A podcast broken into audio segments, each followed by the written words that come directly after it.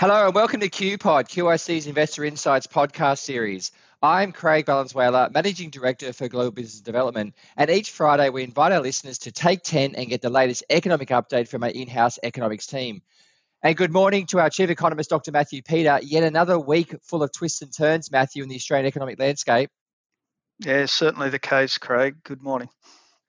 Let's get into it. Last night, Treasury forecast the Victorian crisis would now drive unemployment into double digits and wipe up as, to as much as 12 billion or 2.5% of our GDP in the three months to the end of September. This comes as we learn the sobering news of the latest numbers for COVID in Australia. 483 new cases contributing to the 7,972 active cases, with a whopping 7,671 of those in Victoria alone. And of course, we're now at 255 deaths. Last night's announcement followed a busy couple of days for Governor Philip Lowe and his RBA team over at Martin Place. Fresh into new lockdown measures across the eastern states, on Tuesday, the governor held firm on an official interest rate at 0.25% and announced its intentions to buy three year government bonds to maintain that yield at its target rate. It also announced a slight downgrade of its economic forecast, expecting growth in 2021 to rebound by 5% rather than 6%, and for the unemployment rate to fall from a peak of 10% to 7% rather than the 6% forecast earlier. Matthew, can we start with your perspective here, please?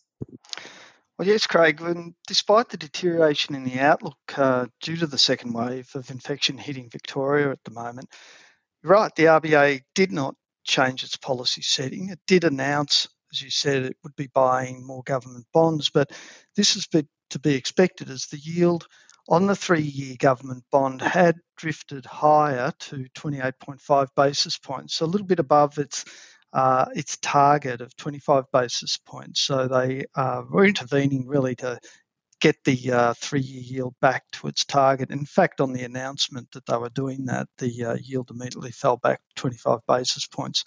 Now, Governor Lowe's um, announcement of the changes to the RBA uh, economic forecast, as you mentioned, that, they're quite interesting actually. Like prior to the second wave uh, outbreak in Victoria, the RBA had been forecasting a 6% fall in Australian GDP in 2020, followed by, as you said, uh, a 6% rebound in 2021. Now, the RBA's forecast of a 6% fall in 2020 was actually significant low, significantly lower than the consensus view of uh, economic forecasters, which was for a uh, 3.5% fall in uh, GDP for 2020. And in fact, it was anticipated, this is prior to uh, Victoria erupting, that the RBA would need to raise its forecast for 2020.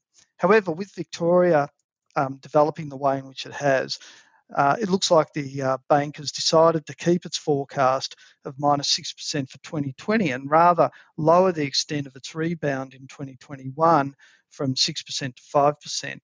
I think the RBA remains overly pessimistic uh, around the outlook for 2020. And our forecasts, even with the developments in Victoria, are for growth to fall by between 4 and 4.5% in 2020. This, I think, will be in line, that is our view, in line with most other forecasters' revisions. However, we don't think that the rebound in 2021 will be as strong as the RBA is expecting. Our view is the rebound will be closer to 3% rather than 5%. Thanks, Matthew. I want to stay with the RBA uh, here because uh, we've had some economists uh, during the week sort of suggest that the RBA is being overly optimistic in their muted policy response. So I want to sort of quiz you on this. Yesterday, we had the Treasury reveal Victoria's lockdown will shrink the national economy by, by between 10 to 12 billion dollars. They also said the effective unemployment rate will rise between 250,000 and 400,000 workers. So, given all of this, were you surprised the RBA wasn't more aggressive, especially after last night's announcement from the federal cabinet's expenditure review committee that the cost of the JobKeeper wage subsidy will increase by more than $15 billion due to the evolving situation in Victoria? What's your view there, Matthew? Well, Craig, at the moment, the RBA's view is that there's ample liquidity in the economy and financial conditions are extremely supportive with interest rates close to zero and with the exchange rate neither over nor undervalued. Of course, this could change if economic conditions deteriorate further, but the problem the RBA faces is that it's running out of firepower as interest rates are approaching zero. Governor Lowe has signalled that they would lower the cash rate to around zero from its current level of 25 basis points if things got worse, but that's you know relatively small shift down and unlikely to really make significant impact. They could also begin targeting yields further out the uh, sovereign bond curve. Um, the Australian 10 year yield, for example, is currently trading around 85 basis points. So there is scope uh, to lower longer dated interest rates so they could extend their yield curve targeting beyond the three year level, uh, three year maturity, targeting uh, uh, further out along the yield curve. A problem here, though, is that most debt in the Australian economy is of a much shorter duration, uh, hence the RBA is targeting the three year yield. Although lower rates out along the curve could be expected to put some downward pressure on the currency. So that's an option. The RBA could extend its term funding facility. These are the funds that the RBA has made available to commercial banks to lend to businesses at a concessional interest rate of 25 basis points. However, to date, only $29 billion of, uh, of a total of $150 billion available in the fund has been taken up by business. Um, RBA Governor Lowe has ruled out a number of unconventional policies that are potentially at the bank's disposal. One is shifting to a negative cash rate, which the RBA considers could jeopardise financial stability by impairing the credit creation process in the commercial banking sector. Another is direct intervention in currency markets to manipulate, manipulate the Australian dollar lower. The banks rejected this course of uh, action except in situations of sustained overvaluation of the currency, which, as I said, currently doesn't believe exists. The other thing that it could do, which is far more controversial, is it could finance fiscal policy, so called modern monetary theory. While Governor Lowe uh, has not entirely ruled out this possibility. He has wrapped any prospect of its adoption in many caveats. One situation the RBA would consider is where the ability of the government to provide needed fiscal stimulus is thwarted by its inability to raise necessary debt in markets at other than punitive interest rates.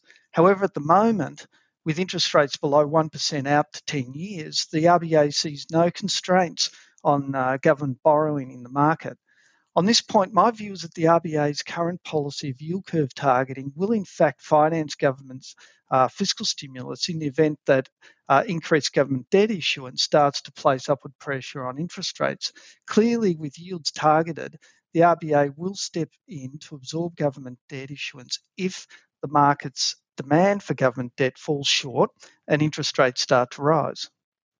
Thanks, Matthew. And over the last few weeks, we've been focusing our attention on the leakages from fiscal policies, such as income support programs and tax cuts from spendings to savings.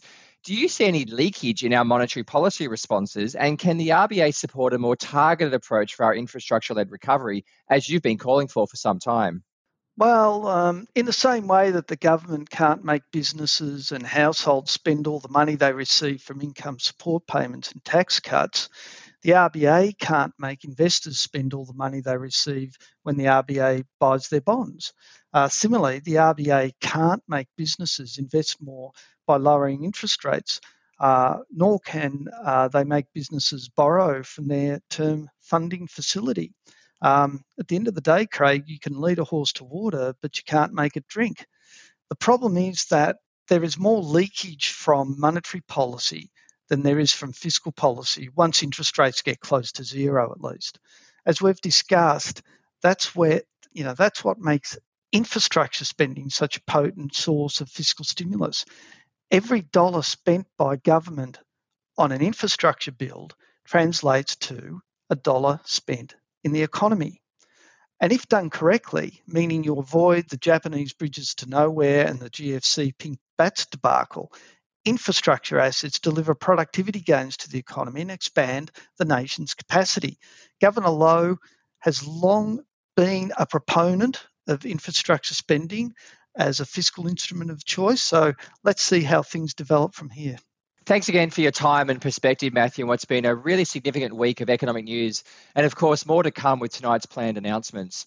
With the second wave really testing our communities and policymakers, it seems inevitable that less conventional monetary policies, such as MMT, will be considered. And of course, as you've been calling for for some time, Matthew, one of the most efficient fiscal responses that is in front of our policymakers currently and now seemingly supported by the RBA in targeted infrastructure spending.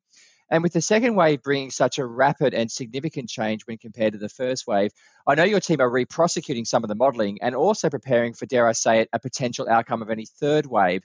So I really look forward to hearing the outcome of your research when we meet next week.